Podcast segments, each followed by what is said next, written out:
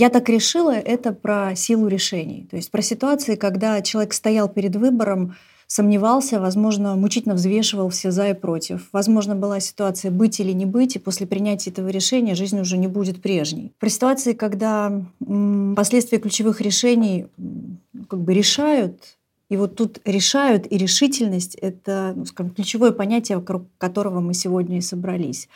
Про решительность и несокрушимость характера, как бы громко это ни звучало. Тань, привет. Привет. Я начну с нашего обычного вопроса. Скажи, пожалуйста, кто такая Таня Старикова сегодня? Um, очень задумчивая девочка. Если говорить про вообще какие-то мои занятия, наверное, все еще себя самоидентифицирую как блогера. Так. Сейчас немножечко размылись границы у этого, угу. куда-то в будущие идеи э, и мысли, и попытки что-то еще новое придумать. Но да, я блогер, э, видеоблогер. Я занималась несколькими шоу, несколькими проектами. Это мой личный блог, в котором я делала хорошие новости и вообще все попытки как-то развеселить своих э, подписчиков, которые уже какие-то мои как будто бы друзья близкие. И э, я снималась э, в шоу «Подруги», которое, наверное, было таким самым медийным проектом.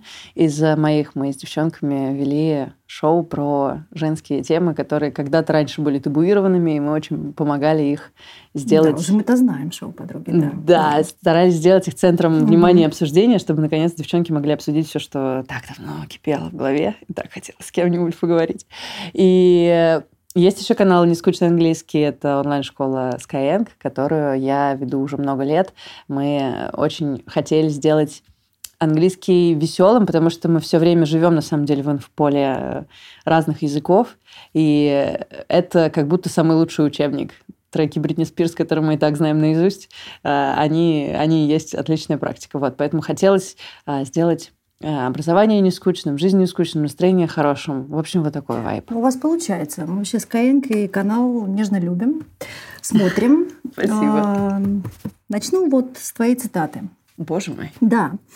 А, в своем недавнем интервью ты говорила следующие слова. Если раньше я называла свою жизнь комедией или ужастиком, то сейчас это документальное кино или реалити-шоу.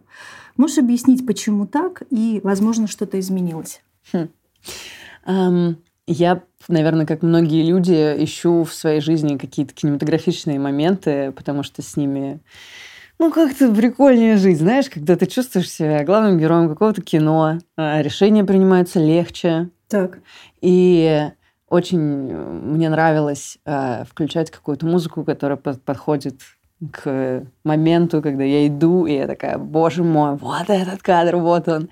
И Э, да, конечно, когда ты подросток, ты себя как-то романтизируешь, э, какое кино с тобой будет происходить, потом на тебя начинает наваливаться настоящая жизнь, и оказывается, что это вообще не то кино, которое ты хотел хостить. И да, там было много каких-то э, триллер-ужастиков, но ты можешь сам ее, в общем-то, направлять. И мне захотелось как раз быть уже скорее режиссером этого всего, поэтому это превратилось в а, комедию, в какую-то попытку именно веселиться и а, авантюристскую такую жизнь так. с приключениями, с путешествиями. И просто по мере того, как мне самой нравилось это все, и мой герой, и появлялась какая-то медийность. Поэтому на самом деле, как будто сейчас мне иногда кажется, что уже нет необходимости снимать влог. Я чувствую этот кадр, и особенно за этот месяц я очень много вижу картинок, которые были бы в этом э, мартовском, э, апрельском фильме, которыми даже не надо снимать, я просто так себя чувствую сейчас, и мне очень интересно смотреть за какими-то друзьями, которые, например, проходят сейчас через интересные этапы. Сюжетные а, повороты. Да, угу. и условно ощутить себя на гараж-сейле своего друга, который всегда делал кастом какие-то вещи, никому об этом не рассказывал, а, занимался моделингом всю жизнь, и такой красавчик, который где-то у себя в комнате а, делает какие-то странные жилетки из каких-то секонд-хенд вещей, и потом в один день понимает, что ему нужно переезжать, и, пожалуй, это самый тот момент, когда нужно устроить гараж-сейл, а, и приглашает всех своих друзей. И вот я приехала к нему в квартиру, страна такая, знаешь, Индия э, странная, с какими-то странными картинами, вещами, и он там продает свои вещи, чтобы на следующий день запаковать оставшиеся в чемодан уехать непонятно куда, непонятно насколько. Ну, это же, ну, а что это, если не кино? Да, это кино, в котором мы задаем вопросы друг другу. И в этот момент, вот раз ты привела пример о друге, скажи, а ты с ним обсуждала вообще, есть ли у него план? И вообще, как, э, э, ну, грубо говоря, поскольку ты говоришь, что переезд спонтанный, э, есть ли планы, видение, как жить там, в какой-то другой стране? Как будто сейчас вообще слово «план» звучит смешно, нет? Да, да, да.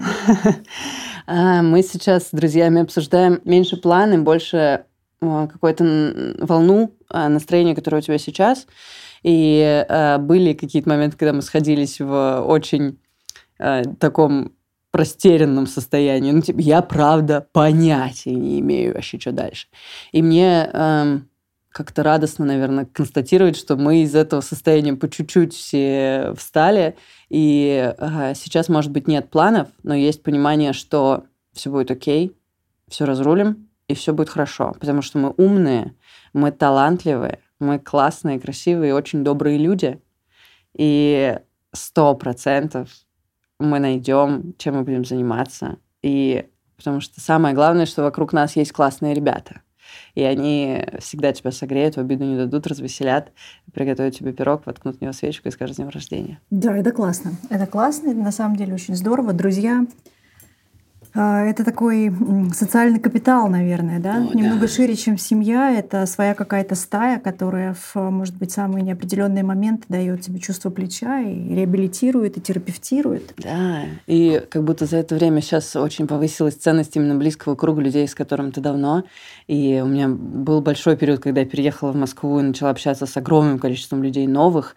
И, возможно, для многих это выглядело как э, какая-то, ну, знаешь, неймдропинг какой-то попытка войти в тусовку, вот это вот все. Не буду отрицать это отчасти. Есть там моя работа и, и, и моя жизнь, и необходимость. Да. И я от этого кайфую очень, потому что люди, с которыми я здесь знакомилась, они супер талантливые, яркие, очень ну, заряжающие. И вот сейчас а, так выросла ценность именно близкого круга, старых друзей, одноклассников, с которыми кучу всего прошли, с которыми можно просто сидеть молчать. И понятно, что там тусовка это все очень ценно, классно и много сториз красивых после этого всего. Но Безусловно. как круто собраться на кухне с людьми, которых ты знаешь 10 лет. А вот скажи, пожалуйста, я правильно понимаю, ты все-таки не человек тусовки, ну, в смысле, не живешь ради тусовок, и тусовки скорее это исключительно профессиональные, да? Твоя? Ты знаешь, я как будто вообще очень стараюсь сейчас не делать ничего просто ради работы, угу. потому что это как будто значит, что ты куда-то не туда пришел, если ты сидишь на работе, обламываешься и знаешь, что ты ради работы здесь. А, мне приятно ходить на тусовки, мне очень весело там. И а, даже вот сегодня, когда мы с тобой встретились здесь, это не что-то рабочее такое. Для меня большая честь, например, с Мари Клэр а, вообще познакомиться и что-то совместное сделать. Спасибо. И это, оно не про работу, оно про социальный капитал, наверное, ты правильно это назвала. Это что-то, что ты сделал, на что ты потом будешь оглядываться и думать, блин, класс, good old days. Это да. А скажи, пожалуйста, вот а, такой вопрос. Мы так изучали твою биографию. Боже мой! Да, да, да, да, да, да. И проследили некоторую интересную закономерность. Вот в твоей жизни прослеживается комбинация 2 на 2. То есть ты училась в двух вузах параллельно. Да. Ты жила на два города долгое время, да, Нижний и Москва. Still. Сейчас ты э, больше в Москве находишься или как ты делишь эту территорию? Я как будто перестала даже пытаться определиться хоть с чем-нибудь одним в своей жизни. Да ну его нафиг, ну правда, мне скучно, мне слишком много свободного времени. И когда я обламывалась от того, что мне нужно все время прыгать в поезда и куда-то ехать, или от того, что у меня один университет закончился сегодня, второй начинается завтра, а ты просто устаешь и думаешь, боже мой, пожалуйста, можно с чем-нибудь определиться в своей жизни, просто э, идти по этой дороге, пожалуйста, Танечка, и э, как только появляется хоть какая-то конкретика и один проект, над которым я работаю, или вот недавно я поняла, что скоро ко мне переедет сын из Нижнего в Москву, и он сейчас будет здесь ходить в школу. И вот она как бы более-менее стабильность, я понимаю, по какой дороге я буду ездить с работы домой, от дома к школе, от школы к работе, от работы домой. И я еду и такая думаю, то есть вот это садовое, оно вот у меня теперь, и значит, и маршрут, да, может, Лос-Анджелес? Как будто, ну и чё? Ну вот, если задача решена, уже хочется какую-то следующую. И, наверное, этот э, баланс между двумя чем-нибудь, он меня подпитывает и поддерживает хотя бы что-то доводить до конца, потому что Иначе я начну сразу что-нибудь новое. Ясно, ясно. То есть это ты сознательно выбираешь вот эту комбинацию. Оно, наверное, было инстинктивно, но потом я порефлексировала, поняла, что что-то в этом все-таки какая-то. Нет, я соглашусь. Логика. Между прочим, а, многие стратегии и эффективные менеджеры а, как бы это масло масляное, эффективные менеджеры по тайм-менеджменту уверяют в том, что если у тебя, допустим, сходится по графику два серьезных проекта, ты выполняешь их эффективнее, чем ты выполняешь один. Потому mm-hmm. что тебя подстегивает одно с другим. Ну, или ты как бы многорукий Шива, и у тебя четыре головы, и ты все умеешь там по полочкам разложить. Я сейчас вспомнила, что самый продуктивный э, период когда я только начинала вести блог, я помнила, что иногда там что-то придумываешь, придумываешь, долго записываешь на листочке, ничего из этого не делаешь. И вот самый продуктивный период, когда я все, что начинала думать, сразу начинала делать очень быстро, был тогда, когда у меня сломался компьютер, и у нас был один компьютер с мужем. И мы его делили по времени в дне, когда ему что-то нужно сделать, и потом я ждала, и были мои два часа, и да, вот да, это да, вот мое да, время да. на работу, и они были максимально продуктивные, потому что ты знаешь, что через два часа у тебя компьютер заберут. Вот у тебя сейчас есть это время. Кстати, интересный вопрос вопрос, и я у тебя спрошу, скажи, пожалуйста, а есть ли у тебя некий внутренний, не внутренний, а внешний тайм-менеджер, не знаю, твой какой-то руководитель или человек, который контролирует твою продуктивность? А, если бы. Меня очень э, контролируют дедлайны э, все. И если я понимаю, что, например, я веду блог на Ютубе просто так сама, то я могу на полгода отложить э, ну, следующее какое-то видео. Такая прокрастинация – великая вещь. Конечно. Но если я понимаю, что у меня там будет рекламная интеграция, которая привязана к какому-то сроку какого-то проекта, какой-то компании, и есть агентство, с которыми я работаю, и мой менеджер мне периодически пишет, типа, ну что, ну что, ну что, ну что, ну что, конечно, я очень быстро и классно это все сделаю, добью, я пару ночей не посплю, но сделаю. И как будто сейчас дедлайны э, единственный вообще мой двигатель прогресса. Но вот сейчас же они пропали все. Вообще все? Ну, практически, да. Как будто за последний месяц очень мало было работы, которая привязана к какой-то э, брендовой сделке, к какому-то дедлайну или еще чему-то. Наоборот, все такие, типа, да, попозже. А, но, тем не менее, начинают появляться именно идеи нового чего-то. Сейчас а, мы с друзьями начали работать над NFT-проектом, а, с другими друзьями думаем про подкаст на английском, чтобы попробовать выйти там на иностранную какую-то аудиторию, посмотреть, что из этого получится. И с третьими друзьями думаем вообще про независимое телевидение, но они его делают, и как бы мы с ними Прикольно, разрабатываем. Независимое телевидение. Ну да, они хотят сделать стриминг, пока это все в бета-разработке, но они вот мне предложили делать хорошие новости, как э, такой типа телевизионный формат, а, телевизионно-художественный. И это что-то очень новое, чего я не делала раньше никогда. То есть получается, что вместо операционных каких-то задач ты начинаешь думать стратегически, а что вот можно большое запустить сейчас новое. Непонятно, когда там будут деньги, но если тебе все еще это интересно, ну да. Значит, будут. Ну, и, наверное, есть уже какая-то намоленная, наработанная интуиция. Ты вообще доверяешь ну, интуиции? Да. Чувствуешь, что вот там внутренний голос чаще подсказывает, э, куда двигаться? Да, я начала разделять там голоса разные, потому что иногда тебе прямо все сжимается внутри, и ты такой, ой, вот это вот какое-то нехорошее. Значит, скорее всего, я на самом деле не очень сильно хочу это делать, какое-то тревожное такое волнение. Но его очень важно отделить от волнения, которое тебя преграждает от классных проектов. Потому что я вот сейчас вспоминаю все, что большое я делала, я перед этим жестко волновалась, как, ну, ни перед каким экзаменом не волновалась никогда, и там перед э, подругами, перед тем, как прийти на первую съемку, и перед первым своим интервью, которое было в Нижнем еще, я выбрала у Сергея Шнурова, так mm-hmm. вышло. И перед первым разом, когда я вышла на большую главную там, площадь нашего города вести концерт, это же невероятное волнение, которое может тебе заставить отказаться. Да, да, конечно. И, Внутренний э, голос, как же я ошибся. Да, и вот это волнение очень важно отличить от всех остальных. Я сейчас уже к этому начала относиться как как раз к какому-то предвестнику чего-то очень крутого. Если ты сильно прям волнуешься, тебе нужно вот этот билет заплатить, и тогда ты пройдешь какой-то парк аттракционов, который того стоил. Кстати, про Шнурова я читала довольно забавный эпизод, как ты взяла у него интервью, и у тебя ничего не записалось. Mm-hmm.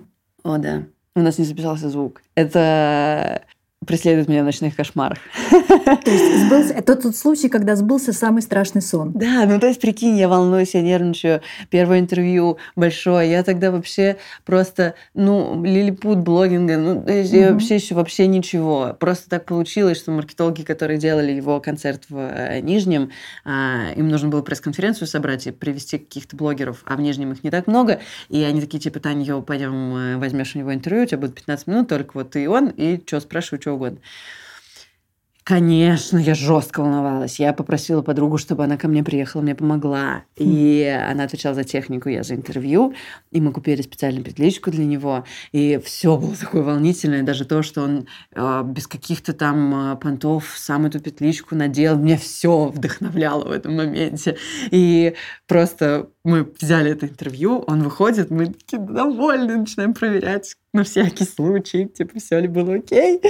И мы просто включаем камеру, плей, и там нет звука совсем. Блин. И мы поняли, что mm. это петличка, которая новая, которую мы купили специально, чтобы у него был хороший звук. На ней была кнопка on-off, о которой мы не знали. А, и, соответственно, она была off. И мы доставали его звук из моей петли. И, короче, это все ужасно. Это вот прям факап. Я недавно пересматривала это видео и прям думаю, боже мой, как я вообще выложила его. Ну, если бы это не было, опять-таки, привязано к кому-то, я бы, скорее всего, его не выложила. Но я его выложила, и почему-то, знаешь, всем понравилось. Всем было вообще плевать на то, что там что-то шумит. А, я вот с тех пор, во-первых, очень сильно все проверяю, потому что я-то все еще перфекционист. Но с другой стороны, гораздо легче выкладываю что-то, что может быть не до конца вылезано, и мне в чем-то не нравится, потому что я понимаю, что это единственный человек, который это замечает, это я. И надо выложить и зажмуриться, а потом через пару дней уже посмотреть, что там пишут. Знаешь, я хочу предложить тебе, я чуть-чуть э, как бы так отойду от нашего сценария, поговорить Уф. про подруг.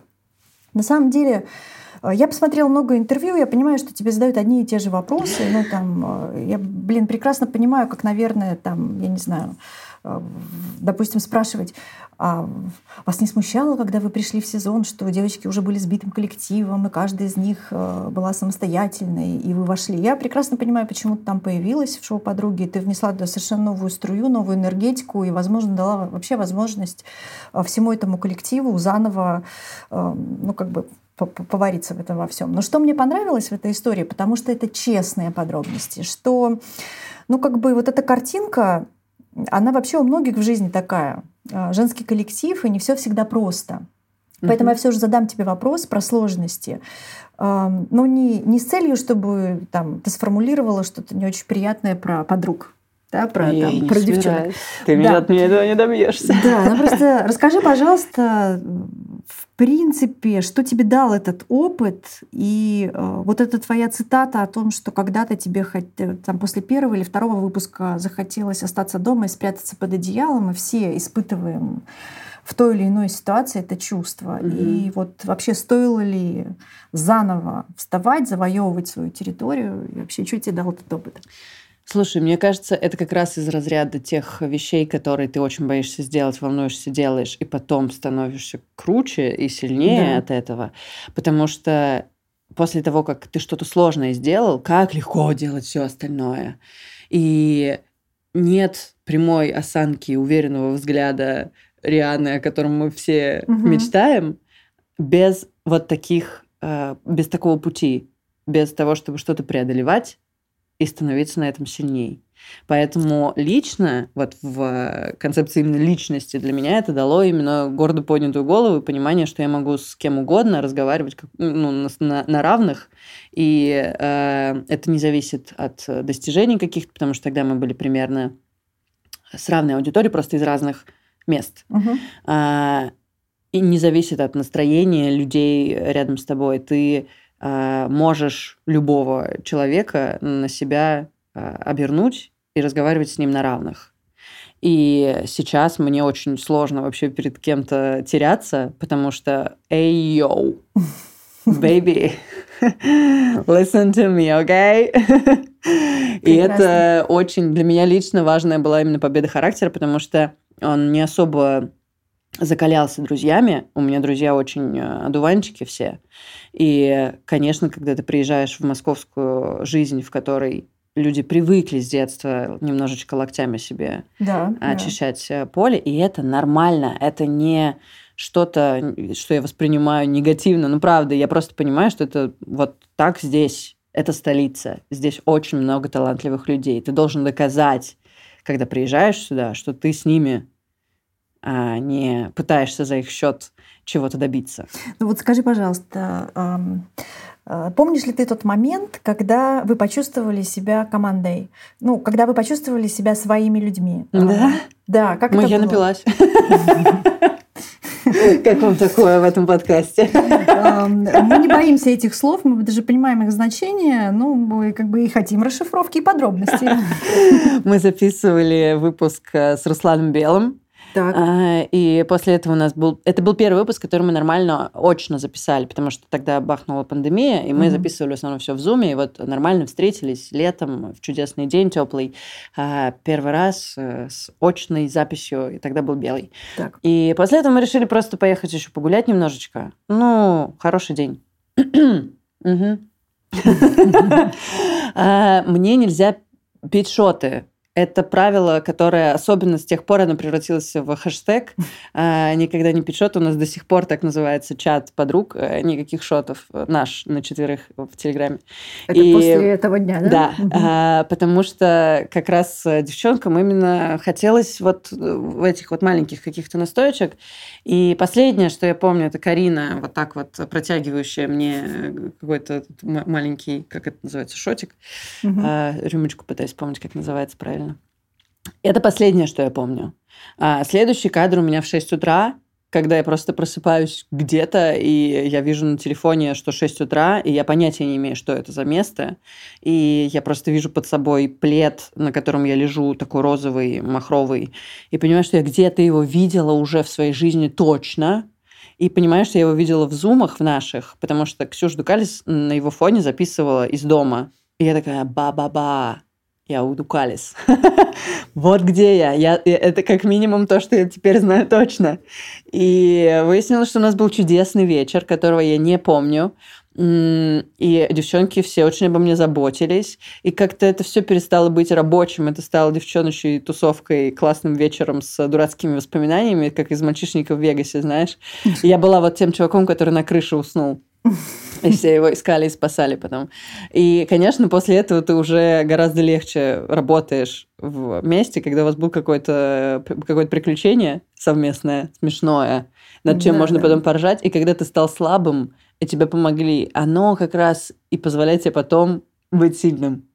Как интересно, да. Это, кстати, я с этим не буду спорить. Ты Э, Все очень правильно заметила. Скажи, пожалуйста, а сколько вы по времени записывали шоу «Подруги»? Э, года два было? Первый сезон был год, и второй сезон примерно год. полтора. Да. Полтора, даже два с половиной.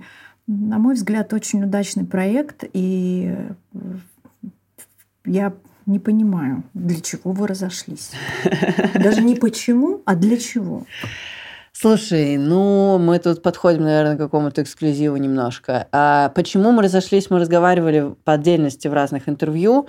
А, это правда, просто забуксовали как э, коллектив, который... Во-первых, мы очень много личного рассказывали там. И э, это, конечно, классно все смотрится, когда ты зритель, и ты смотришь шоу, и какие-то люди что-то рассказывают о своей жизни.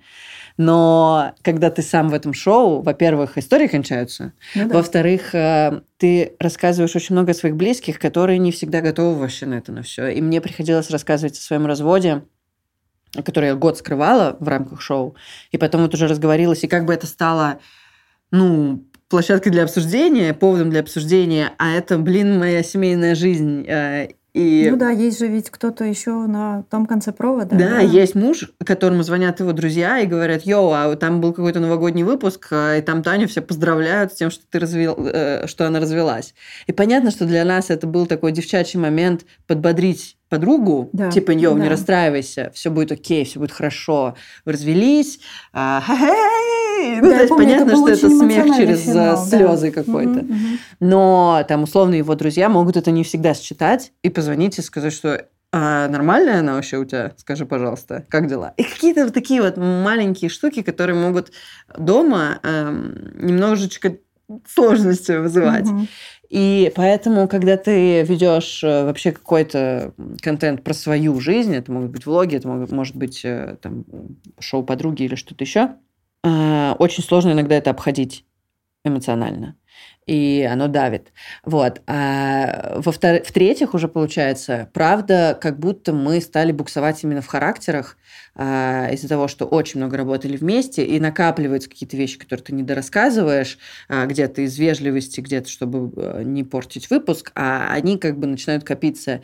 И постепенно просто у всех портится настроение, и все сидят с грустными лицами, невыговоренного полно, и какое-то, какая-то тяжесть у этого появляется. А подруги, они всегда были именно чем-то живым, чем-то э, честным. И когда оно становится неживое и нечестное, ну да. То как бы зачем? То есть это некоторый кризис, внутренний кризис жанра. Такой, да. да. И мы решили, что самое честное будет э, сделать то, что нам честно хочется. Не видеться. Угу. И, соответственно, не записывать новые выпуски. Но э, прошло много времени с тех пор. И э, в свете сейчасшнего настроения так. 24 февраля я проснулась, помимо сообщений «ты как?» и там описывающих все, что происходит, а, было 300 сообщений в чате, никаких шотов. И я так, типа, вот. а что, что, у нас, что у нас такое вообще? Про, что? ну, прямо, знаешь, типа, какой-то страх.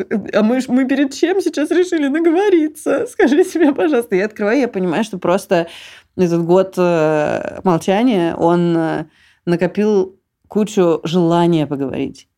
И сейчас, пожалуй, ни одного, наверное, дня не проходит без того, чтобы я открыла очередные 300 сообщений там. И мы сейчас очень много общаемся, мы в совершенно разных местах находимся, и несмотря на это даже там и созваниваемся, когда у нас появляется время в четвером, и очень смеемся над тем, что это никогда в жизни нельзя сейчас выложить, ни на какую платформу, вообще ни под каким предлогом. Но есть как будто ощущение новое, свежее. Что это возможно. Что, что это возможно, да, что нам бы хотелось что-то снова сделать вместе. А, пока непонятно, как это делать сейчас. Но это желание хочется сберечь, сохранить, подпитать, поэтому мы все время на связи.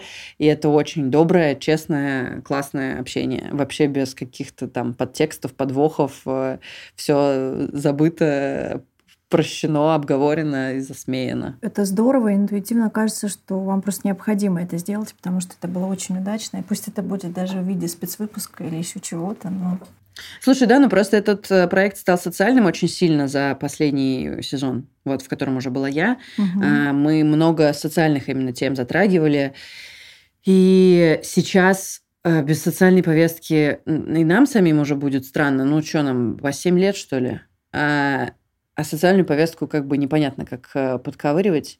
И в так, вот, ну, тут между Сциллой и Харибдой не пройдешь, короче. Как будто сейчас нам проще заниматься своими какими-то делами, не подвергая риску друг друга, а потом а, собраться и уже понять, что мы можем сделать снова вместе. Все-таки хочется, чтобы это был, во-первых, социальный проект все еще, который помогает разным людям почувствовать свою силу и девчонкам, и э, меньшинствам, и разным людям, которые в разных совершенно семейных ситуациях находятся. Эм, но и при этом, чтобы это был костыль одиночества в том смысле, что человек просто включит его вечером, ему станет менее одинок, ему станет классно, ему станет весело. Для этого у нас должны быть на это силы, чтобы нам было классно и весело. Поэтому хочется сначала себя немножечко в порядок привести, собрать, но есть уже надежда на то, что у нас снова будет а, какое-то продолжение подруг. Скажи, пожалуйста, а вот такой вопрос. Вы все-таки, когда записывали шоу «Подруги», э, ну, вы делали это на платформе Татьяны, если я понимаю, да? да? То есть на канале «Нежный редактор». Угу, да, на канале «Нежный редактор». Допустим, если представить, что вы э, снова встретитесь, мне кажется, у вас у каждой уже настолько серьезный самостоятельный социальный капитал, и в этом случае э, эта встреча так, также возможна на этой же платформе, или вы бы завели что-то новое, чтобы никому не было обидно, чтобы каждая была... Слушай, или честно говоря, важно? я вот в последнюю очередь бы об этом думала, угу. а, какая вообще разница.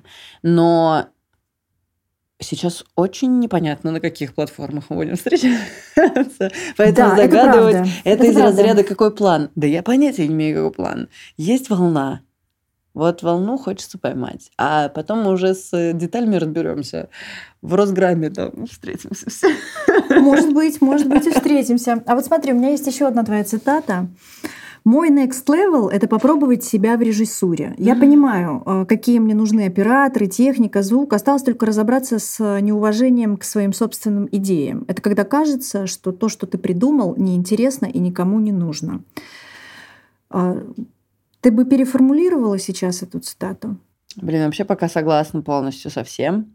А, как будто даже есть уже, наверное, идеи, которые я уважаю, пока прокрастинация побеждает раз, и э, непонимание, куда это потом девать, два.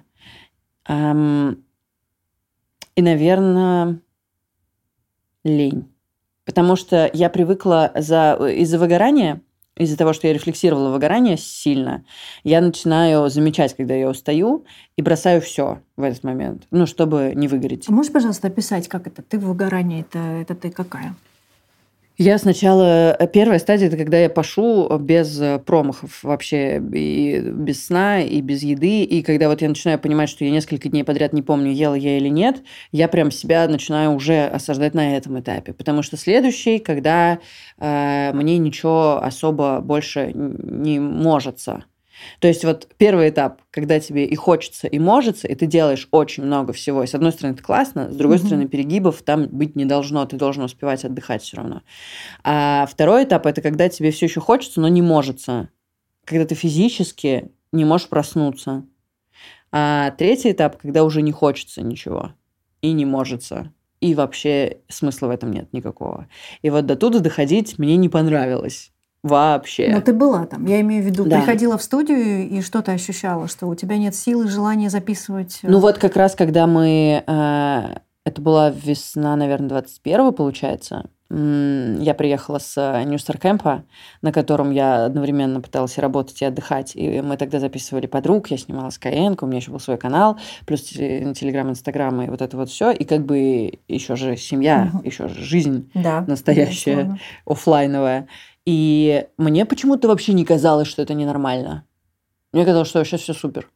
Куча всего происходит. Уи! Я все успеваю. Все уже упали, я еще бегу. Да. И вот я как раз оттуда вернулась, э, заразившись короной, и э, я приехала в Москву, поняла, что я болею, и мне на следующий день нужно было отменить, на, на следующие два дня, шесть съемок.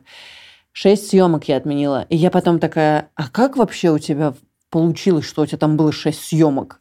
После поездки, когда тебе должна была, по идее, отдыхать.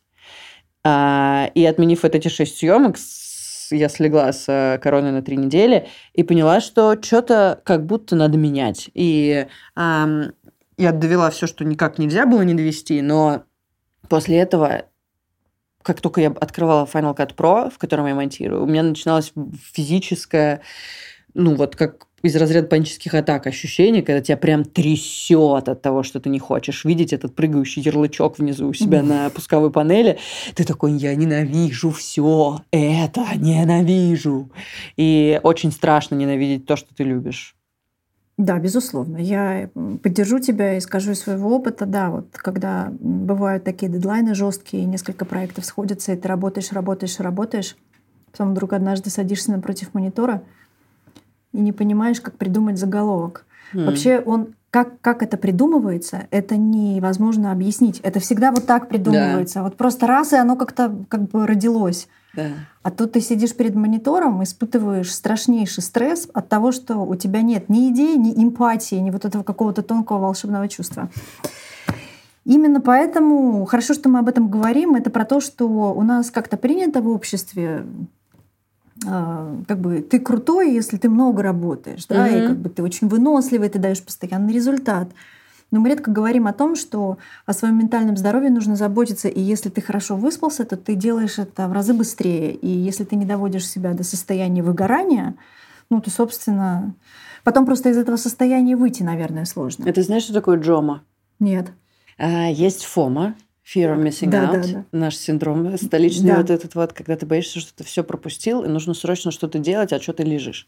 Так. А есть джома, uh, joy of missing out. Это когда ты лежишь, понимаешь, что ты пропускаешь кучу всего и кайфуешь от этого. О, блин, состояние Джома. Я запишу. И я узнала сначала про этот термин. Такая, думаю, очень непонятная какая-то субстанция. Как можно кайфовать от того, что ты кучу всего пропускаешь? Это невозможно. И э, потом я начала себя ловить на мысли, когда я anyway пропускаю, нет варианта, что я попадаю вот туда и туда одновременно угу. в разных городах, порадоваться от того, что я не там, от того, что я делаю что-то более классное как вам такое? Круто. И э, постепенно это начало как-то крепнуть, более, более-менее начала чувствовать, что я имею в виду. И теперь я, правда, очень часто в выходные, например, когда все что-то куда-то едут, что-то какие-то эти там тусовки, или когда куча у всех каких-то проектов, а я прям сижу и думаю, блин, так классно. А ничего вот я ничего сейчас не делаю. И мне офигенно. Я сейчас посмотрю фильм, который давно хотела, почитаю книжку. Или, или, или еще круче, прикинь, вообще не буду ничего читать и смотреть ничего не буду. Я просто буду сидеть на подоконнике, например. И вот кайфовать от этого. И у этого есть, естественно, какая-то золотая середина, а, потому что вот это мое желание не выгореть, и то, что я научилась кайфовать от просто самого себя в невесомости, ничего не делающего, оно, с другой стороны, а, мне мешает, э, например, заняться режиссурой, про которую ты меня спросила. Потому что да, может, как бы я сейчас туда пойду, и там сразу столько страхов, столько волнения. Может, оно и ну его нафиг, посижу Ой, я позволь с тобой не еще. согласиться. Извини, я чуть попробую с тобой поспорить. Давай. Я не уверена, но, возможно, это так. Смотри, когда ты сказала про, привела в пример э, шесть съемок, которые ты была вынуждена отменить, у меня случился такой внутренний тыдын. То есть первое, что я представила, как человек ну, ответственный, который тоже борется с этим вот внутренним перфекционистом, Боже, что она почувствовала, когда ей пришлось отменить шесть съемок. Это же шесть разговоров, угу. типа я не приеду, угу. и шесть состояний. Блин, блин, а может быть после этого, ну там я подвела, я вот это не сделала и так Конечно. далее. Конечно. А вот когда ты стала говорить про состояние Джома, я как раз подумала о том, что это хорошее состояние, но вряд ли такие люди, э, я имею в виду с таким уровнем перфекционизма, способны в этом состоянии надолго застрять. Да, Нет. А вот то, о чем ты говоришь в режиссуре, это может быть, я предположу. Может быть, э, это называется синдромом самозванца. Я имею в виду, когда ты говоришь, что ты не веришь собственным идеям, когда ты не решаешься, ну, понимаешь, поверить в себя — это же рискнуть. Да, да. Ну, да, это рискнуть и еще рискнуть. Ну, как бы уже однажды, когда ты прошел путь, а, в процессе которого тебя, возможно, критиковали, и тебе это не нравилось, и ты этот процесс победила, э, ты, может быть, не хочешь повторять это. А, с другой стороны, а не было бы желания у тебя, ну вот, э, нет, я по-другому сформулирую. Какие должны, какой должен случиться идеальный шторм, вот пофантазируй. Что должно произойти, чтобы ты получила вот это состояние, как э, э, два часа э, за компьютером, да. и как бы эффективно попробовала и решилась сделать то, что ты планируешь? Слушай, я просто знаю, как сильно меня мотивируют люди, которые горят чем-то похожим. А, потому что ты уже начинаешь с кем-то да. штурмить. И, в принципе, вот из своего выгорания я вылезла благодаря Дане Трибуну. А, это очень классный журналист, он работал там и с Esquire, и с Афишей, и с Яндексом, угу. и много еще с кем. Очень толковый парень. А, и мы сошлись на том, что нам интересно делать разборы каких-то пасхалок и там чего-то глубоко спрятанного в творчестве артистов. И хотели поработать с ним с Skyeng, но там все равно некая бюрократия присутствует. И мы с Даней подумали, блин, а мы можем сами быстрее сделать вот так, как мы хотим. Давай попробуем. Это было первое, за что я взялась после того, как я ничего больше не хотела делать вообще. А, примерно полгода прошло. Так. И очень мы друг друга вытянули. У него были э, тоже какие-то грустные дни, у него диагностировалась э, онкология, ему mm-hmm. тоже было очень сложно начать себя обратно как-то в работу, в обычную жизнь э, возвращать. И мы такие вдвоем друг в друга вцепились в дело, которое нам очень хотелось классно сделать, и как-то резко ушли назад все желания полежать. И, наверное, а, сейчас вот те проекты, которые у меня начали разрабатываться, они тоже связаны с э, какими-то еще людьми, которые такие, блин, давай сделаем ну давай, ну классно будет, давай. И как будто, когда уже есть пятничный созвон, э, отвечу в воскресенье, сейчас я через 15 минут посмотрю все, что ты прислал, они и помогают тебе да, да, да. Не, не расслабляться больше. Э, возможно, что если появится какой-то человек, мне будет легче, возможно, что там, да, вас, знаешь, сейчас я начну придумывать какие-то внешние обстоятельства, но, честно говоря, конечно, мы кучу знаем синдромов э, фома, джома, самозванцев, там еще чего угодно. Можно бесконечно думать над тем, что ты хочешь сделать, и почему ты не можешь сейчас это сделать. Конечно, надо пойти и сделать. Да. 20 э, минут делания какого угодно – того, что ты хочешь, всегда будут лучше, чем 20 минут раздумывания над этим. Я с тобой соглашусь. Скажи, а если бы ты снимала, о чем бы был твой фильм? Ну вот Тут сложно э, говорить про будущее, да, если я в будущем отрешусь. Вот сейчас, если бы, да. например, э, как-то визуализировать то, про что я думаю и какими картинками я размышляю, э, сейчас это наша новая реальность, э, она очень в моих глазах кинематографичная. Вот то, э, тот друг, который продавал э, garage sale, устраивал свои вещи и уезжал в Тбилиси. Ну, это же пипец какие картинки. Я сейчас смотрю за их жизнью, и это прямо, это прям кино. То, как мы сейчас выстраиваемся в новой сфере блогеры, да, потому что мы же совершенно другое будущее рассчитывали. И как мы собираемся на кухнях и думаем, что нам делать дальше. Это э, эти разговоры, ты в них читал в книжках, ты про них читал в книжках про 20 век, вот эта интеллигенция, у которых часть друзей куда-то там эмигрировала, а какие-то вещи, которые вы обсуждаете, не дай бог, что вообще э, кто не поймет и услышит и э, расскажет. Да, да. Э, и это все очень хорошие люди, которые мне очень нравятся.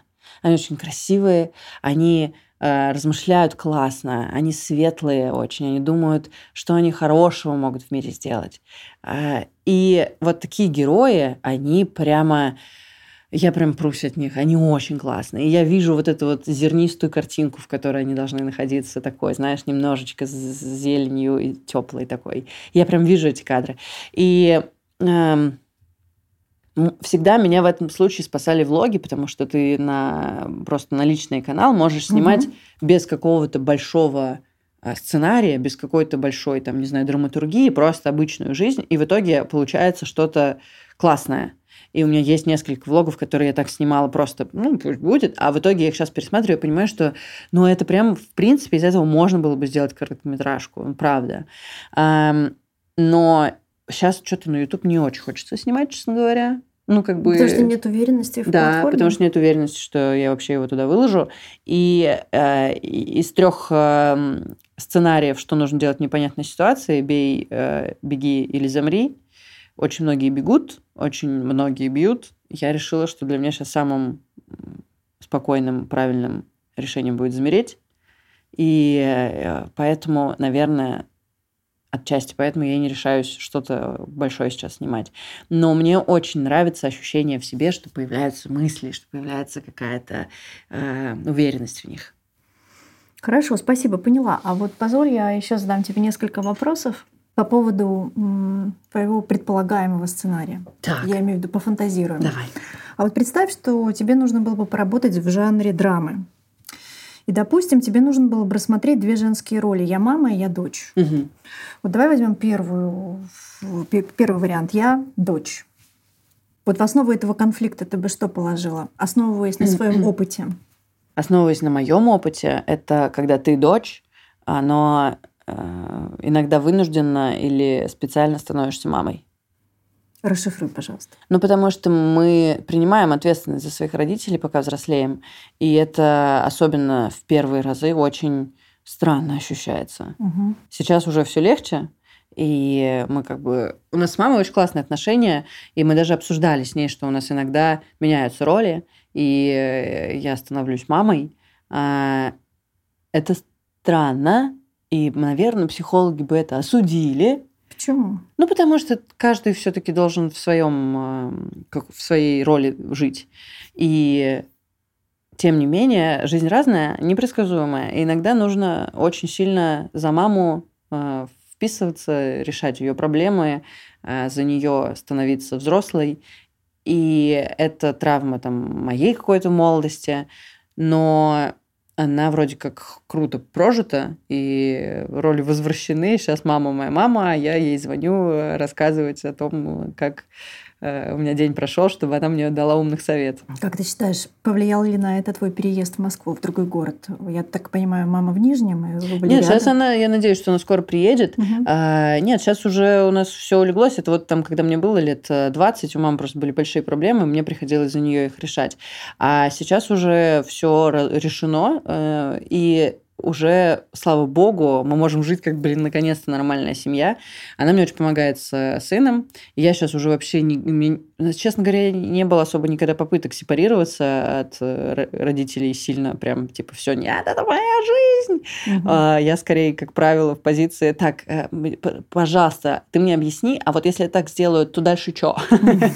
И меня это очень сейчас, например, э, спасло вот сейчас, потому что мама много разных каких-то экономических ситуаций прожила, и если сейчас мои большинство родственников, о, ровесников должны сами придумывать, что им делать там с валютой, там что-то вот это вот все решать, Так. то я звоню маме и говорю, мам, так, мы что делаем сейчас? И она мне говорит, что мы делаем сейчас. И это очень удобно, потому что она гораздо больше понимает. А, Мне ее опыт очень ценен, я как дочь прям такая, давай мне, пожалуйста, рассказывай. И во взаимоотношениях она проходила через развод сама, и она мне очень легко могла дать советов в этом во всем. А, Это классно, когда у тебя такие отношения с родителями.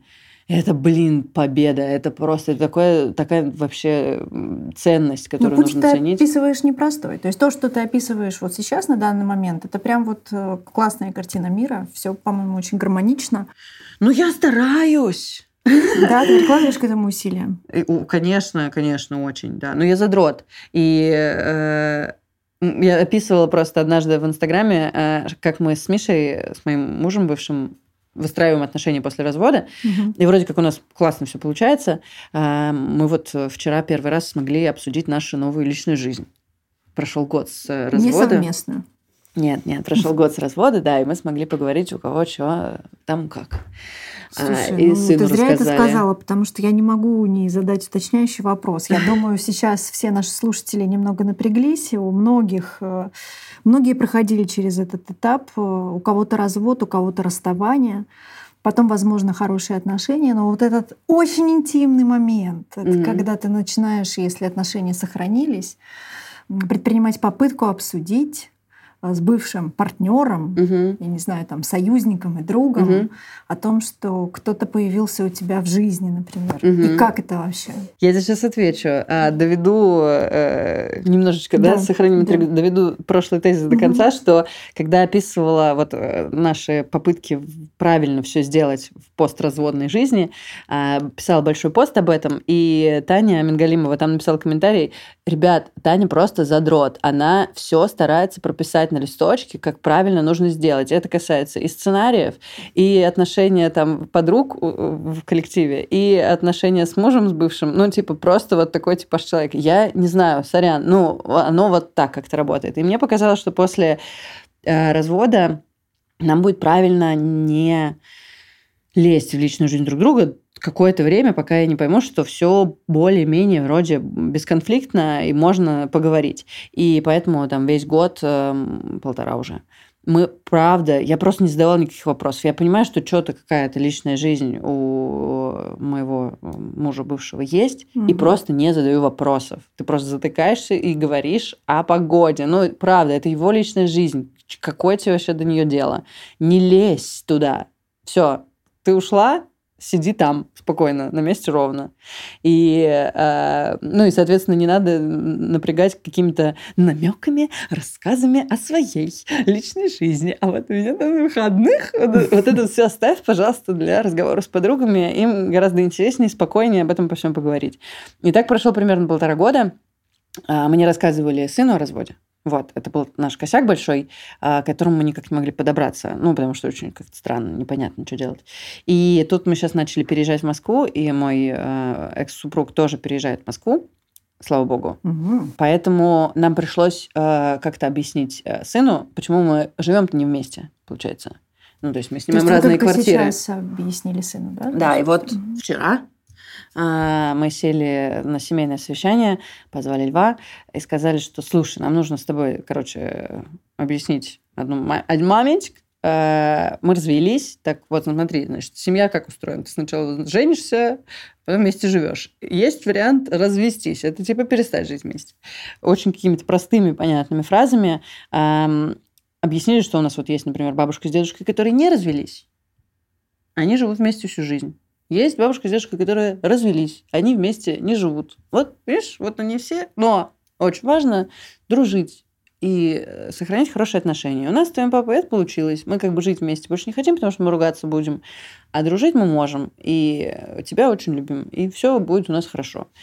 Эм, он в это время жевал чупа-чупс и ему, честно говоря, было вообще плевать.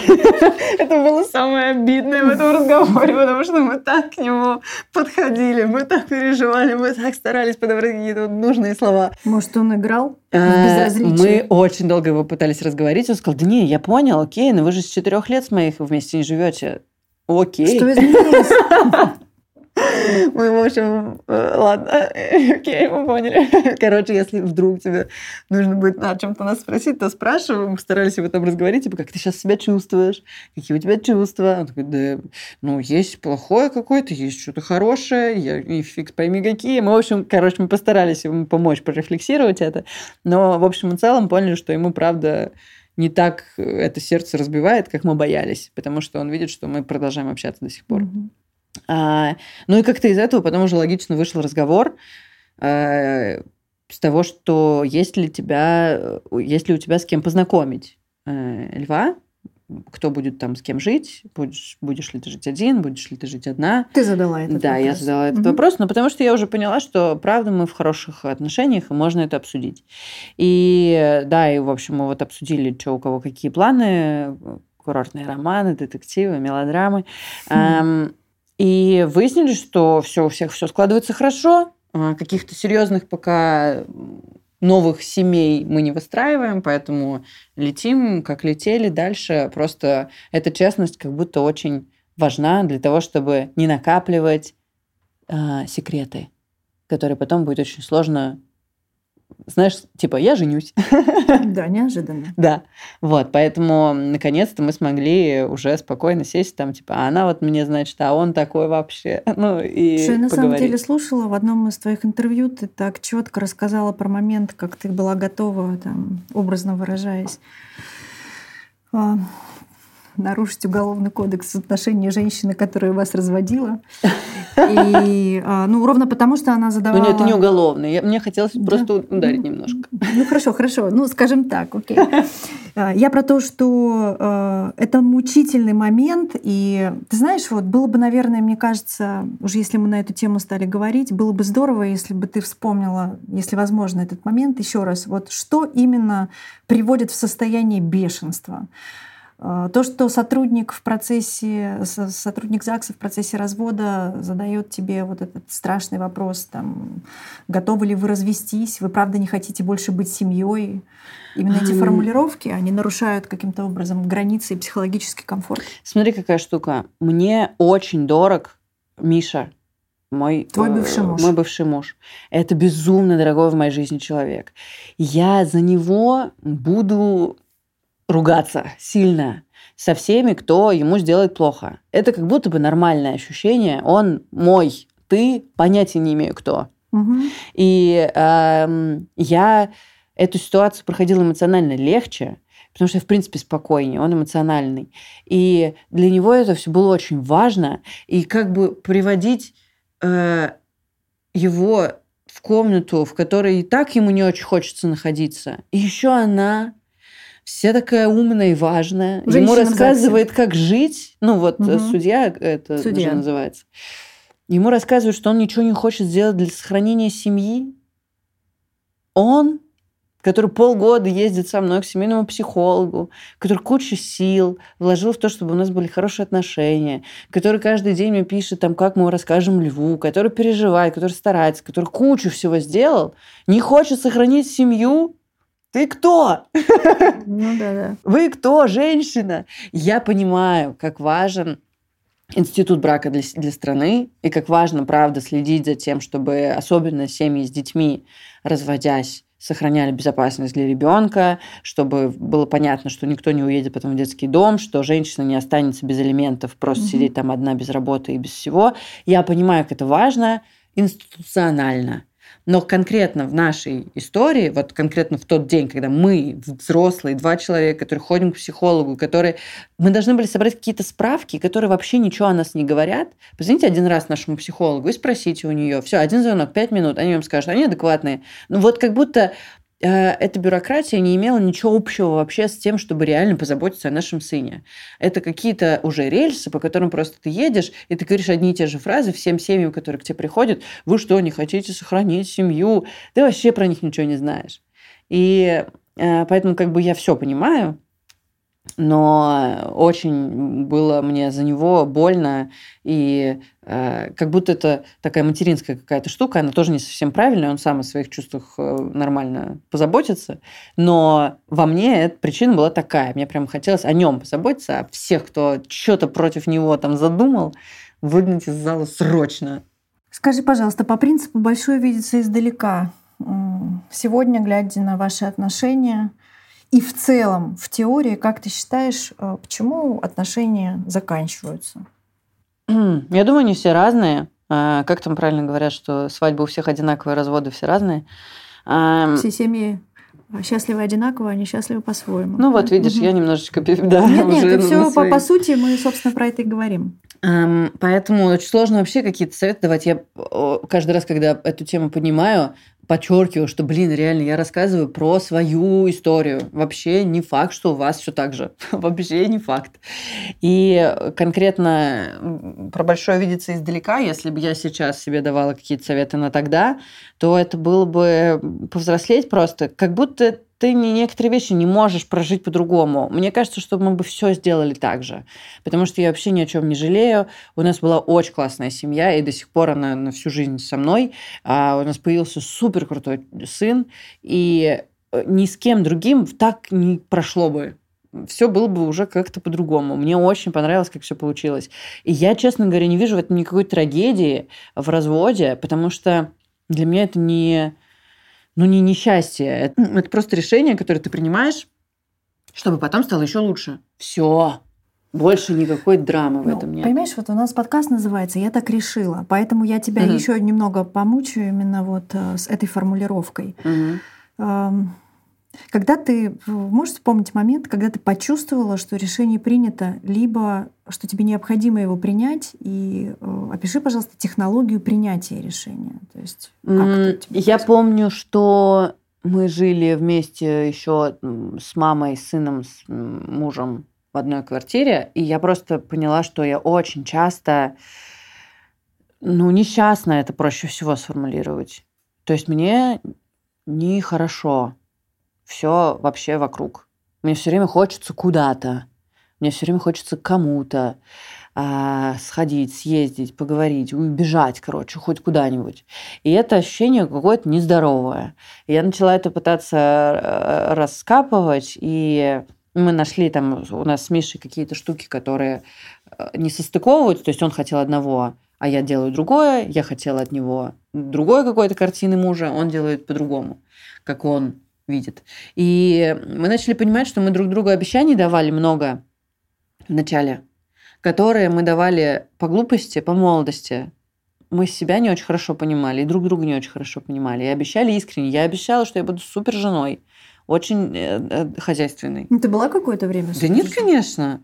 А суперженой это как? Ну, я не знаю, я читала в каких-то книжках про то, что вот эта вот женщина чудесная, которая вот она там сидит дома, всех понимает, каждому может дать какой-то там совет. Она там такая вся теплая, обволакивающая, семейный ужин, и, и вот эта вся стабильность. И, и...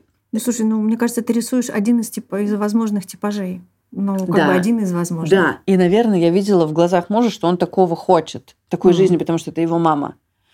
А, и я искренне, конечно же, считала, что это так, только я тоже хочу. Ну вот когда твой э, дорогой влюблен человек, в которого ты влюблена, а, слушает музыку свою, ты же тебе тоже кажется, что она же очень сильно тебе нравится. Mm, Какое-то время пару месяцев. Потом ты такой, блин, ну, честно говоря, вообще-то мне другая нравится. И э, если с какими-то бытовыми штуками ты достаточно быстро это можешь решить, то с полностью личностью своей ты это долго понимаешь. Например, лет 10. И вот как бы, когда ты даешь эти обещания юношески влюбленные, круто, если они резонируют с тем, что ты на самом деле есть. Но у нас они не резонировали. И мы все обещания, которые давали в начале свадьбы, не исполнили. Не и просто, когда ты понимаешь это там лет через восемь, что ты как-то пришел куда-то не туда, начинаешь раскапывать, почему, и мы поняли, что все, что я обещала, я сделать не могу, потому что я не хочу. Я другой человек, вообще другой. И Миша, соответственно, тоже. А, что друг друга переделывать под корень, под себя, если можно остаться в классных отношениях и попробовать жить так, как ты уже понял, какой ты. И вот дальше идти по более новым сведениям. Ну, понять это одно, а принять решение и совершить другое. Поэтому я и спросила да. вот этот промежуток времени. Ой, блин, это, конечно, ходили? очень сложно. Я начала заниматься психологом сама. Она меня пораскапывала, я поняла, что на самом деле со мной не совсем все в порядке. То есть я не зря переживаю. Реально, я не очень счастлива. И э, самое сложное это честно об этом сказать. Вот я прям помню момент, когда я сказала, что я не хочу пробовать как-нибудь пожить еще какое-то время, что-то там вместе, потому что я, я влюбляюсь в других людей. Я хочу влюбляться. И вот это сказать, жесть, очень страшно. Но а как ты этого не скажешь? Из-за того, что люди это не говорят, совершаются измены, а это ложь, а в вранье я вообще жить не могу. Если я начинаю врать, ну, ну все, ну нет, вообще нет. А ты что? Ну, извини, просто тоже любопытно. А я не знаю, ну это, это что-то так должно быть. Ты не можешь дышать ушами. Ну, это, это я не могу. Не, не, не, угу. Это что-то противоестественное. Врать я не буду. Если я стою в ситуации, в которой мне нужно врать, значит, это не та ситуация, в которой я хочу стоять. И а, поэтому мне, наверное, было относительно легко говорить о своих чувствах, потому что мне гораздо было бы сложнее соврать. А, и мы начали просто честно обсуждать, что вот есть такие проблемы. Раньше мною двигало это, это, это. теперь оно мною не движет больше. Если, условно, там раньше мне казалось, что мы с семьей можем больше сделать, переехать в Москву там вместе, там что-то, работу какую-то построить, я сейчас понимаю, что я могу сама это сделать. И мне как будто можно было бы за это зацепиться, но нет, я сама могу это сделать. Можно было бы за влюбленность зацепиться, но нет. Ну и вот мы это честно просто обсуждали, и э, я писала длинные заметки, э, которые потом э, либо отправляла, либо не отправляла, и рассказывала какими-то своими словами. Недавно нашла одну из таких, которые я не отправила. Возможно, она могла бы что-то поменять, но... Может, и хорошо, что не отправила. И как будто бы, если можно что-то поменять одной заметкой, то, знаешь, не такая большая проблема. А ты хранишь вообще эти заметки? Или ты все Да, и просто я, я все храню, я ничего не удаляю, мне лень. Иногда просто прикольно наткнуться на что-нибудь старое, стародавнее, что-то очень важ... тогда важное, а сейчас уже вообще, вообще не важное. Но как будто, учитывая, что у нас было столько разговоров, значит, нельзя было это легко так поменять каким-то одним из них. И да, мы начали ходить к семейному психологу, это была моя большая просьба. И Миша на нее пошел, ездил в другой город, потому что я жила в Москве, психолог жила в Москве, он жил в Нижнем. Это тоже большой его был вклад. А, и мы ходили, много разговаривали. Она нам на какие-то вещи открыла глаза. Например, на то, что мы вообще в целом не сильно друг другу слушаем. Ну, типа, мы ей рассказываем свои истории, подкасты, знаешь, такие. Угу. А когда Подкаст начинает... семейным психологом. Да, когда начинает другой человек говорить, мы такие, да, в целом я это все знаю, сейчас можно пока там почту проверить. И я такая, а вы замечаете, да, что так вы делаете? И, например, Миша этого вообще раньше не замечал. Ему казалось, что он очень сильно меня слушает и вдумывается, mm-hmm. что ему это очень важно. А, да, конечно, когда третий человек, особенно с образованием психолога, тебя наталкивает на какие-то размышления, которых ты раньше просто не задумывался, оно может открыть тебе новые мысли. То есть в целом ты, в принципе, рекомендуешь людям, которые заблудились немного в отношениях и не могут понять, что это, это плохой день или плохая жизнь, сходить к психологу, да? Да, конечно. И э, как будто нам иногда казалось, что это ничего не дает, но вот так вот мы смотрим, ну, у нас же нормально все в итоге получилось. И мы сейчас читали вчера статьи, перед тем, как поговорить с сыном о разводе, открыли какую-то статью на Esquire, по-моему, типа, как рассказывать детям о разводе. И мы читаем, и прям такие очевидные вещи. И мы понимаем, что для кого-то это не очевидные вещи. Ну, типа, не говорить сложными предложениями о том, что вот там перегорели чувства и там это все, а просто говорить ребенку четко. Это же, блин, ну, вообще понятно же прям. Не скрывать, не говорить, что твой папа, э, не знаю, там, пилот, который улетел. И, и где-то там. Ну, кто-то так говорит вообще. Конечно, если э, говорить про большое количество населения нашей страны, да, э, ну да, не у всех, разные. правда, у всех есть... разный опыт. Не у всех, правда, есть инструменты для того, чтобы просто обдумать свои чувства. Конечно, надо идти к психологу, тебе, тебе там помогут. Естественно. Даже если тебе кажется, что ты все такой вообще пипец какой умный и все понял, сто процентов есть какие-то штуки, до которых ты не догадался. И если ты сам оказался в какой-то сложной ситуации, значит, они есть. Ну вот, ну, это же очевидно. Иди Безусловно. разберись. Иди разберись. Хуже от этого не будет. Ну, я искренне желаю, чтобы все сложилось хорошо, потому что ты рассказываешь, что это было еще вчера, и я думаю, что какой-то путь у каждого он свой Конечно. будет. А я тебе сейчас неожиданный вопрос задам. Спасибо, во-первых, большое за то, что так искренне и такие честные инсайты. Как бы ты вообще очень откровенно сейчас об этом рассказываешь. Я думаю, что это полезно для людей, которые переживают похожий опыт, потому что именно вот в том состоянии, каком-то таком незащищенном, все эти алгоритмы, они вообще как-то ближе воспринимаются и в целом интересны. Ну да, хочется шаги понять. Да, а задам я тебе следующий вопрос про Skyeng. Угу. Это такая, я думаю, мне почему-то кажется, что это такая для тебя очень дорогая история. Блин, да. А, ну, во-первых, она тебе невероятно идет, и вы с ней идете друг к другу, да. То есть вот хотела бы я у тебя спросить, как это так широкими мазками, как это у вас все началось. Угу.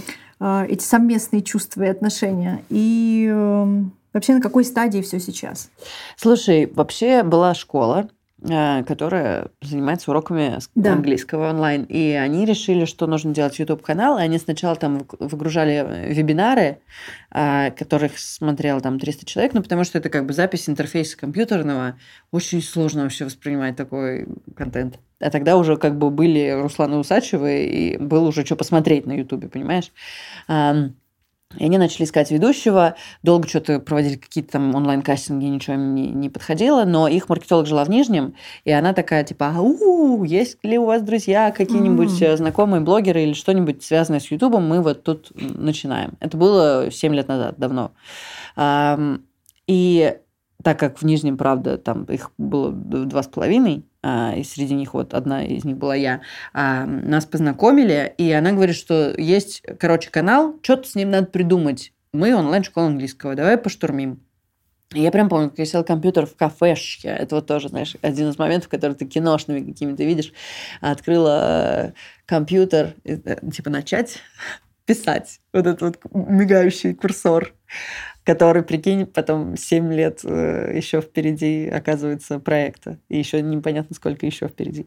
А, я тогда подумала, что очень хочется именно обыграть наш обычный английский, которым, правда, в жизни оперируем, песни, фильмы, да. э, мемы, какие-то штуки, которые и так, и так у тебя есть ты же на них тоже как бы учишь язык. И гораздо интереснее понять, про что поет Kanye West, чем, а, ну, чем новый юнит 3, а, спорт и болельщики. ну, вот эти вот какие-то очевидные там из учебников обычные темы. И мы начали вести вот этот вот нескучный английский, мы тогда сделали 10 выпусков. А, когда я записывала 10 я уже понимала, что мы будем снимать дальше, но в конце сказал, что типа вот это все, это наш последний выпуск, а, если вам понравилось, там скажите, это в ваших силах. мы уже пошли писать одиннадцатый, а, потому что мы уже поняли, что хороший формат. Все пошло. Да, но мне было важно увидеть комментарии людей, которые говорили, нет, почему десятый последний, зачем, почему нет, давайте еще, чтобы понять, что это правда зашло туда, куда мы хотели. И дальше Skyeng очень сильно начал развивать этот канал, они очень его спонсировали финансировали, инвестировали, думали, как расширить команду, потому что сначала все делала я просто сама, сама. полностью. Я писала сценарий, я снимала у себя дома, на балконе, сама монтировала, отправляла им готовый видос за 7 тысяч рублей. Это было давно. Прикольно. А, да. И, 7 тысяч рублей. Да. Но мне казалось, что это была сумма, за которую, ладно, я согласна. Ну, то есть мне казалось, что никто никогда в жизни не согласится на эти деньги. Ну, это прикинь, это я зарабатывала в месяц 7 умножить на 4 28. Ты зарабатывала в месяц 28 тысяч. Ты сама писала сценарий, сама снимала, да. отправляла готовый Я ролик. Я с ума сошла от такой баснословной Слушай, суммы ну, круто, денег. Я жила в Нижнем Новгороде. Ну, Окей, ну, я радовалась, что мне подгузники по бартеру дают. Тогда вообще была немножечко другая планка. И, э, Но ты же потом масштабировалась? Да, потом мы начали масштабировать достаточно быстро, потому что мы поняли, что во мне есть ценности, как бы в этом контенте есть ценности, поэтому компании это надо, и уже можно было на равных, опять-таки, правах э, о чем-то разговаривать. И у нас появился монтажер, который до сих пор э, с нами работает, Руслан, великий всемогущий, который никогда не появлялся в кадре. Один раз недавно mm. он появился, потому что мы снимали первое видео за март, я расплакалась, и он пошел меня обнимать вместе с нашим продюсером. И это был легендарный момент, когда тот самый монтажер, который сделал кучу формата нашего, mm-hmm. отчасти из-за него нас смотрит, потому что он очень смешные вставляет штуки, появился таки в кадре. И начали расширять, и теперь я, честно говоря, понятия не имею, как зовут вообще большую часть команды, а, и это меня начало сильно смущать уже, но что поделаешь, ну, нас много теперь, и это отчасти рождает бюрократию, большую. Мы каждый ролик там пипец должны согласовать, обдумать там 38 сценаристов, администраторов, каких-то продюсеров, там еще кого-то. И э, с одной стороны... Но все же сейчас это другой уровень. И да? К тебе, я думаю, по-другому относятся и финансово в том числе. Ну да, да, нет, сейчас мы уже вообще совсем по-другому. Это уже прям такой большой проект. У нас еще двое ведущих, еще Дэнни и Джордан, американец-британец, да, соответственно. Да, да, да. Мы все время что-то пытаемся придумывать. Там. Я просто пока мы с тобой говорили на эту тему, э, открыла страницу в Яндексе и ради любопытства ввела Skyeng. Так. И ты же знаешь, да, что там прям твое имя сразу вот как будто бы это фамилия этого проекта. Да? Ну да. Это приятно. И у нас несколько лет назад мы делали такие конференции MC at Work, куда приглашали лидеров молодых, в том числе лидеров бизнеса. У нас был Георгий Соловьев, выступал с кейсом, и ну, мне тогда показался этот проект очень симпатичным. Я была очень рада, что именно русские ребята его придумали, и что они реализуют его в России. Он как раз говорил про то, что если ты нащупал точку боли у потребителя, незнание английского языка это точка боли, угу. потому что ты испытываешь в буквальном и в переносном смысле боль от того, что тебе неприятно и некомфортно в 21 веке не знать английский язык. Да. И как бы найти хорошего репетитора тоже большое дело, поэтому, да, платформа. Ну, на самом деле нет никакой рекламы сейчас, и мы так много об этом говорим, что можно подумать, что это реклама. Просто мы очень благодарны Георгию Соловьеву за то, что он ну, три не... года назад вырвался и в своем бешеном графике все-таки приехал к нам, выступил на конференции. Сегодня он нас Таня в гостях, и мы не могли не поговорить об этом. Да, нет, я очень, правда, ими горжусь, работой с ними. Я сама у них э, училась, и сын там учился. И очень надеюсь, что мы еще придумаем какие-то новые форматы э, проекта с ними вместе, посмотрим, какие, потому что, может быть, на интернациональные какие-то площадки выйти. Тоже сейчас все очень в э, вилами по воде, но мне точно хочется с ними работать дальше. Отлично. У нас остается два вопроса. Боже мой. Один из них э, такой. Поскольку подкаст называется «Я так решила», и мы с тобой сейчас ну, поговорили про одно из самых сложных решений, я думаю, в твоей жизни это развод, но угу. это уже в прошлом. Я хочу, чтобы ты сама посмотрела на свою жизнь и так э, примерно прикинула, сколько раз в жизни тебе приходилось э, принимать серьезные решения, которые в корне меняли жизнь. Боже мой, я сейчас собьюсь со счета. Мне 30 лет, рай. Тебе 30 лет. Я очень много решений приняла. Но не может быть. Давай по понизим градус важности. Да слушай, нет, это неправда. Ну, в смысле, мне после школы нужно было... Мне мама говорила переезжать в Питер или в какую-нибудь другую страну. И я решила, что я остаюсь в Нижнем Новгороде. Раз. А, я с ней спорила прям сильно.